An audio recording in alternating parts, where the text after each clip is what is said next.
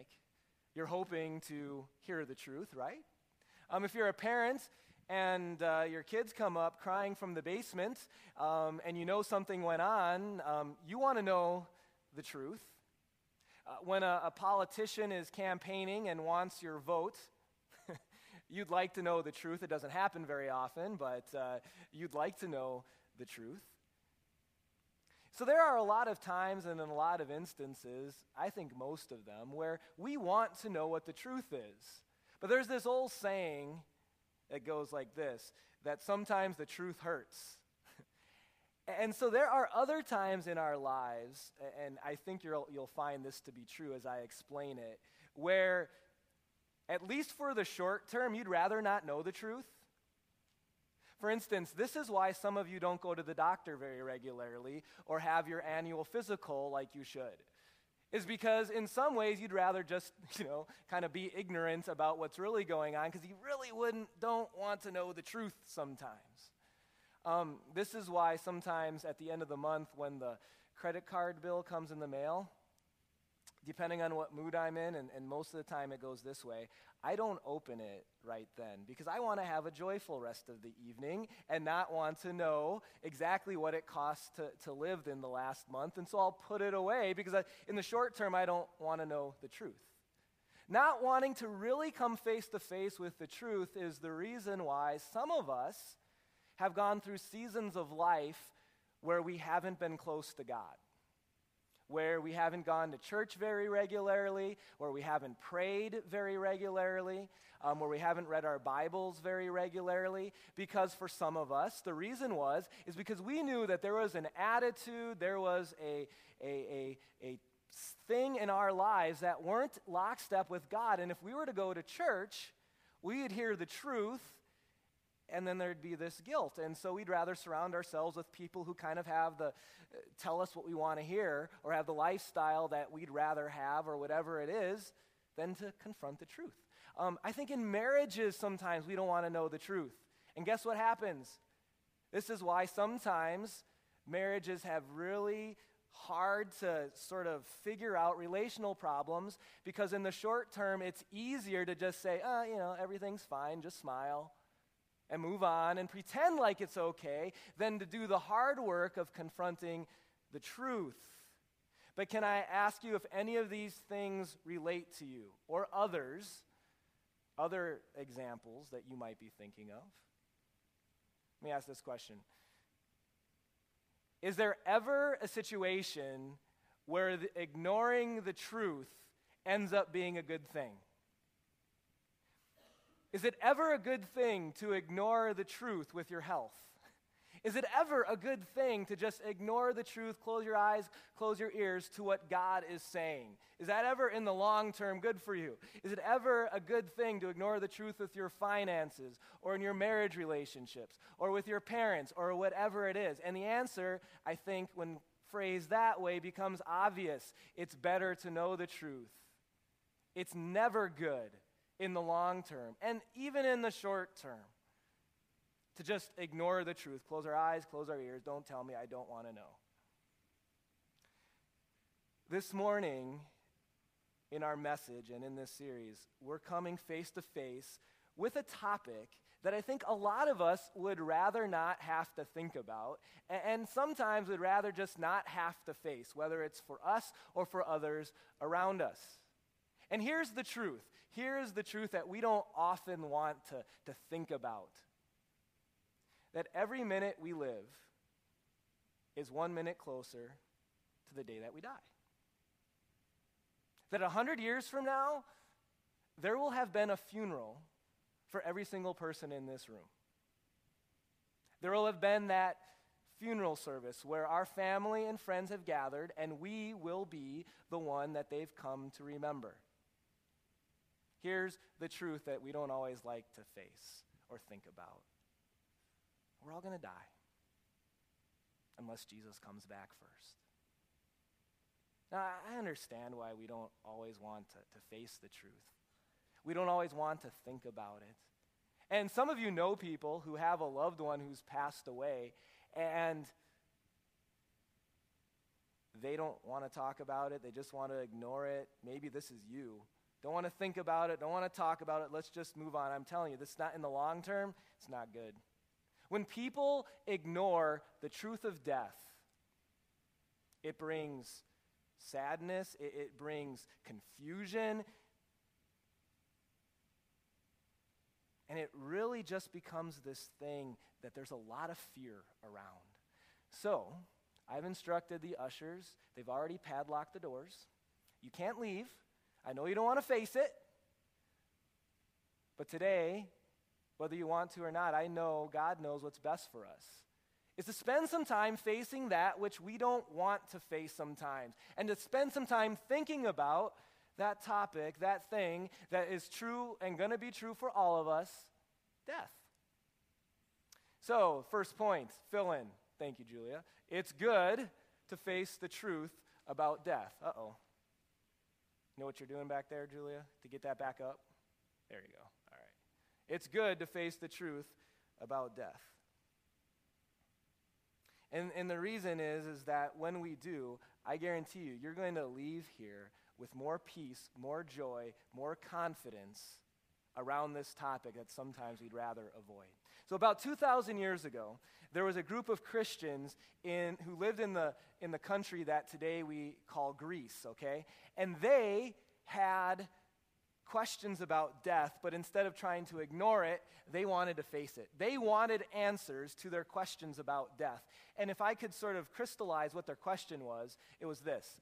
So we understand what's going to happen to people who are alive when Jesus returns on the last day. They're going to be brought with Jesus into heaven. But for them, the question was what about the people who die before Jesus returns?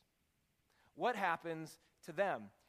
And in response to that, the, the founding pastor of their church, his name was Paul, he heard their question and he wrote to them this, these beautiful verses that I think really crystallize the whole picture of what happens when a person dies and is going to be a great comfort for us today. So we turn to 1 Thessalonians chapter 4. We read Paul's answer to this congregation who had questions about death and he starts out Brothers, Christians, we don't want you to be ignorant or not knowing about those who fall asleep. So here, Paul is referring to death as falling asleep. Let me ask what falls asleep when someone dies? Well, to help us better understand this, um, in the Old Testament, Solomon writes um, about this topic, and it really, we see the same truth throughout the entire Bible, which is no surprise. But listen to what Solomon writes in Ecclesiastes chapter 12. He writes, At death, the dust, there a reference to your body because it will decay, right? The dust, your body, returns to the ground it came from, and the spirit, small s, referencing the soul, returns to God who gave it. So, what Solomon writes is this biblical truth we find throughout all of Scripture that there are two parts that make up who you are. There's the material side of us, which has green eyes and brown hair and just about six foot. You know, I just put it down anyways because that sounds better than 5'11 and a half, right? Six foot, whatever. That's your material side. People see it. And then there's this immaterial side of you called your soul or your spirit. And it is no less who you are than your body. It is just as much who you are as your body. So there's this material side, your body, there's this immaterial side, your soul. And you know when death happens scripturally? Doctors can't use this because they can't see it. So, in the medical field, we talk about the heart stops beating and we talk about the brain activity stopping. Death really happens when God decides that the soul, the immaterial, leaves the body, the material. And when Paul writes that at death something sleeps, what sleeps? It's not the body and the soul. What sleeps is the body. What sleeps is that which you still see here on earth. But the soul, in that very moment, it continues. Um, if, if, I could explain this, because I, I, think this is huge, and, and kids too, um, this is a, an example that you're going to be able to relate to, and you might have some fear at times around death, and I just want to really explain it for you as well so that you can understand exactly what happens. But I'll guarantee you, even though I'm talking to you kids, your, your parents have the same fear sometimes that you have. So, here, let me, so if you think about this room as being earth, and our earthly life, okay? If you think about the room behind that wall as being eternal life or heaven, what happens when a person dies is that you continue to see their body. You continue to see that body, which then gets buried, oftentimes at a cemetery. But what happens for that person, and someday when you will die and when I will die, is as if existence never stopped. What happens in that moment is not like black for years and years until Judgment Day. In that very moment, what happens is that it is as if you think if I'm the dead person, the person who just died, it's as if at the moment of death, I went from this room into another room. And I can't see you anymore. I can't interact with you. But let me tell you, it's a whole lot better back here. I mean, there's a couch back here and a fridge. I got everything I need back here. But that's, that's really what happens from life to death. For the person who dies, it's not scary. You just go from one room into another. The bad part is I can't talk to you anymore, but you're just moving to a new existence that just continues. So, point number two at death, you will leave your body and go and stand before God. Let's continue um, in verse 13. Brothers, we don't want you to be ignorant about those who fall asleep. The body falls asleep, the soul continues, or to grieve like the rest of the world or the rest of people who have no hope. Now, I want you to, to recognize something here because I think there's this misunderstanding in the Christian circles about death sometimes. And that is that if you're a Christian and you have the joy of heaven, that you shouldn't be sad at death, that you should put on a happy face, no tears, and that it's almost unchristian to grieve. Notice what Paul writes. He doesn't say don't grieve. He writes, don't grieve like how everyone else grieves.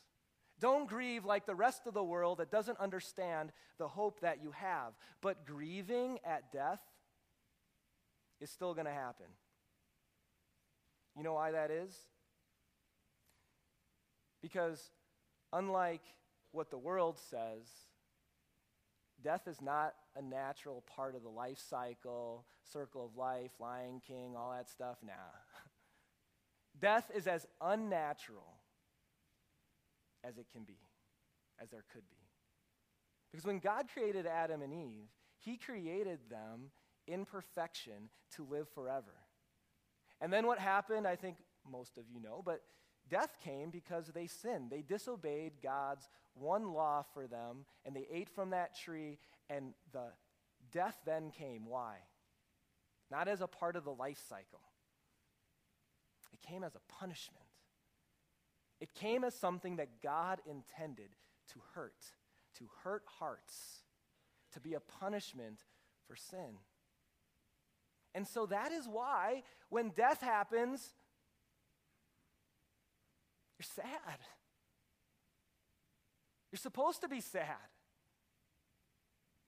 That's why when my grandma Zastro died, she endured a whole lot of pain because death brings pain.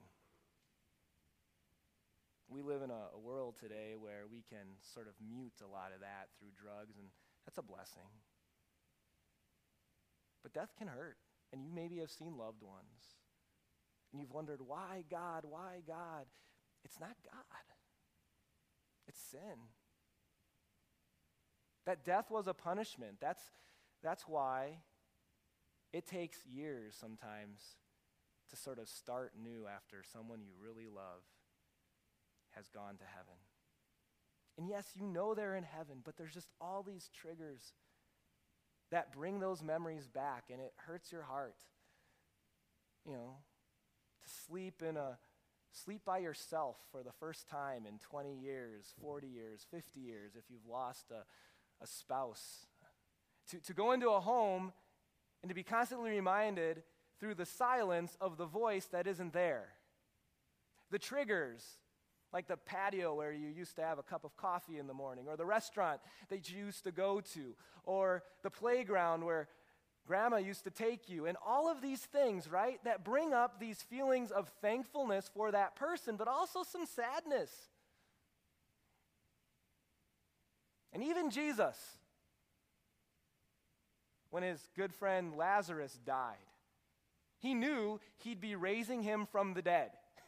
And yet, death caused him to cry. As a Christian, don't ever feel like you're less than a Christian if you have grief at time of death. Death was meant to cause tears. Death, as we'll see in our next point here, brings grief because it's a punishment for sin. I wanted to go back to this verse for just a moment. Notice, he says, Don't grieve like the rest of people who have no hope. So there is a different way to grieve. There is a hope. If there's some people who have no hope, there's a hope for others. Keep going to verse 14. Here's the hope. Because what we believe what is true is that Jesus died and rose again. And so we believe, here's the hope, the sure hope, that God will bring with Jesus those who have fallen asleep in him. So when we die, in a sense, we're judged, all right?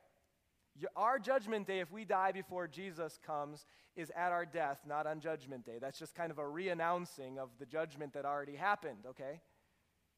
And when we die, we can stand before God, and I suppose there's one way to stand before God, which would be, hey, Lord, look at the things that I, I've done. It's that tally sheet we looked at last week. Look at how I went to church regularly. I even was on church council for a while, two terms even. Look at, Lord, how I volunteered. Look, Lord, how at family reunions everyone else gossiped. And I was like the guy, the, the gal who got along with everyone. I forgive easier than most. I don't use bad language most of the time. Most of the time. And God says, if you want to be judged, on what you do, then you need to be judged on everything you do. And for most of us, when we're judged on everything we do, the bad oftentimes outweigh the good, huh? And even if it doesn't, if there's any bad at all, if there's any sin at all, only perfect people get into heaven. And so you and I, we could, the, many of the world do this. People tend to fall asleep, that is, die, in their good works, feeling confident in I was a pretty good person. But Paul writes that the way that we have hope, the way that we can find comfort, is when we fall asleep not in our good works, but when we fall asleep in Him. What that means is that when we fall asleep, our confidence, our hope, our heart, our focus is on what Jesus has done. I, I love the words of that uh, familiar um, old hymn Nothing in my hand I bring, right? Simply to my works, no, simply to your cross do I cling. Yeah, I may not be the perfect son to my parents, but Jesus was. And I don't always say the right thing. Sometimes I, I try to be humorous and it hurts people's feelings. But Jesus always said the right things. We think badly of people, we don't forgive like we should. We're selfish, we're materialistic, and Jesus, he wasn't any of those things. I deserve to be punished forever, but instead, Jesus took our punishment for us. He was that perfect substitute. And so when we fall asleep, when your loved one falls asleep in Him, this is why, if you have a loved one who's near death, the best thing you could do, do not avoid it, is to talk to them about Jesus. If you love them, you will. Even if they already know Him, that is how they need to fall asleep, is in Jesus, in Him. And when you bring Jesus into the picture, even though death was a punishment, look at how God's feeling of death changes. Look at Psalm 116. I love this verse. Precious in the sight of the Lord is the death of his saints. You understand how weird that is? Because God sent death as a punishment, and yet, because of Jesus, he looks at the death of a saint, that is, someone who fell asleep in Jesus, a believer, and he looks at that as a precious thing. You know why? Here's what I'll paraphrase what God is thinking. I know that death is difficult. I know that death is a consequence of sin, but but when someone dies with faith in Jesus, that's an awesome thing to me. I love it when a saint dies because they have gone to be with me. To be with me forever and to receive the blessings of, of, that I have in store for them. And so when this big subject that we don't like to face, we don't like to think about, we don't want to get to at times, when we understand what it means to fall asleep in Him, it, it, it changes not just God's perspective, but it needs to change ours too. Listen to how Paul writes his perspective here. Paul writes, We're confident about eternity, I say, and I would prefer to die. I would prefer to be away from the body and at home with the Lord. Have you felt that way? Here's how we feel. Oh, you know, Lord, yeah, I'm looking forward to it, but I, I can I stay here a little while longer? I'd really like to get to Hawaii sometime, or I'd really like to have kids, or I'd like to get married, or, you know, and then, then call me home. We always have these things. I'd like to see my grandchildren. I'd like to see my great grandchildren. I'd like to see my great great grandchildren. You know what? Heaven beats all of it. And yes, there's responsibilities. And when you have small kids, I understand that aspect of wanting to be here so that they have their mom and their dad and all that kind of, I, I get it. But we need to have more of this attitude. That heaven is where we're destined for, where we're meant for. We're just waiting around, doing God's work. We'll talk more about that next week.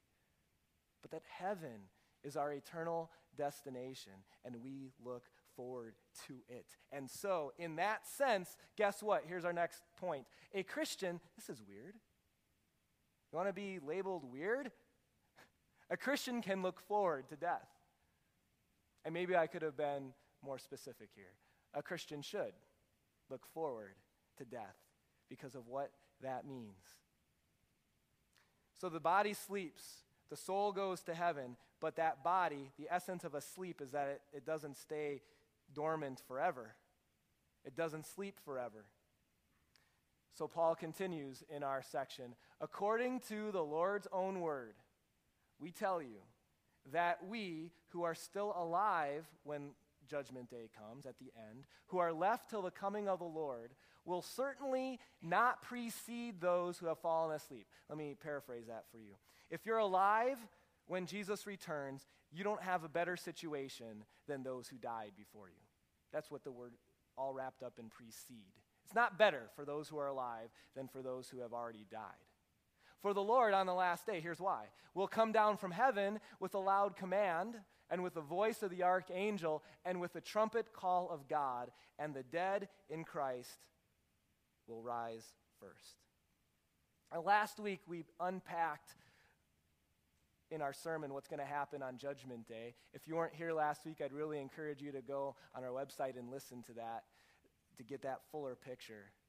But one of the other things that's going to happen on that day that we didn't talk about last week is that the cemeteries are going to be filled with people, that graves are going to open, and that bodies are going to rise. And I don't want you to think Michael Jackson's thriller, you know, music video, ghouls and God. I'm not going to dance, but this is kind of how their hands are in that video, right? It's not that. It's not zombies. It's not ghouls. It's it's perfected bodies. It's souls that have gone to be with the Lord without their body.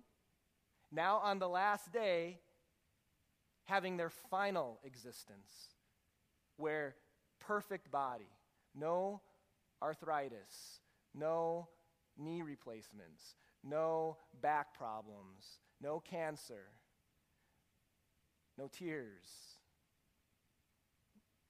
no battles with sin anymore, no relatives that cause us stress. You don't cause your relatives stress anymore. together, body and soul, to live forever.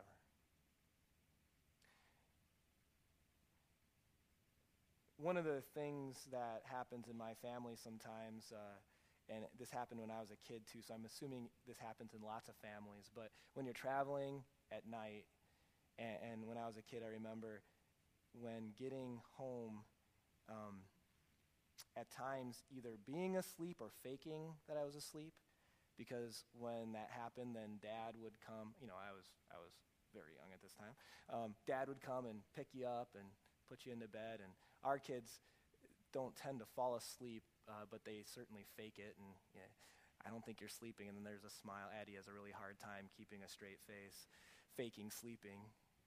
But if you were asleep remember what that kind of was like where the last thing you remember was being in the car, neck cranked, you know, all, however you sleep in a car, and you wake up and you're in your warm, cozy bed, right? And it's like an instant. It's gonna, it's what it's gonna be like when we first go from this life to that one. And then, whenever that last day is, when we go from there to here, back with our bodies. Neck's not cranked anymore. In a wonderful new environment that we'll be able to enjoy forever. And that's not all on the last day. After that, we who are still alive and are left will be caught up together with them. Who's them? With those who are alive, with all the other people who have died or fallen asleep in Jesus, in the clouds to meet the Lord in the air, and so we will be with the Lord forever. Um, we only get to see my parents about once a year or so, and there's this anticipation around seeing them because it's been so long. Some of you have been without your spouse for more than 10 years. Some of you have been without your parents for 20, 30 years. Some of you have been without a dear grandmother or father for 50 years. Imagine what that day will be like. Reunions with people you love are something you can't wait for. And it gets better. It's also a first time reunion in the flesh with our Savior. The hand stretched out for you, now embracing you. The arms that suffered punishment for you, now holding you. And so the last day, a Christian can look forward to death and the last day. Last point, the last day will be a joyful day of reunions. And so, sometimes we'd rather not face the truth. But I guarantee you, in any area of your life, in the long term, it'll be better to hear and face the truth. I don't think for a Christian there is any topic that is more true for than death.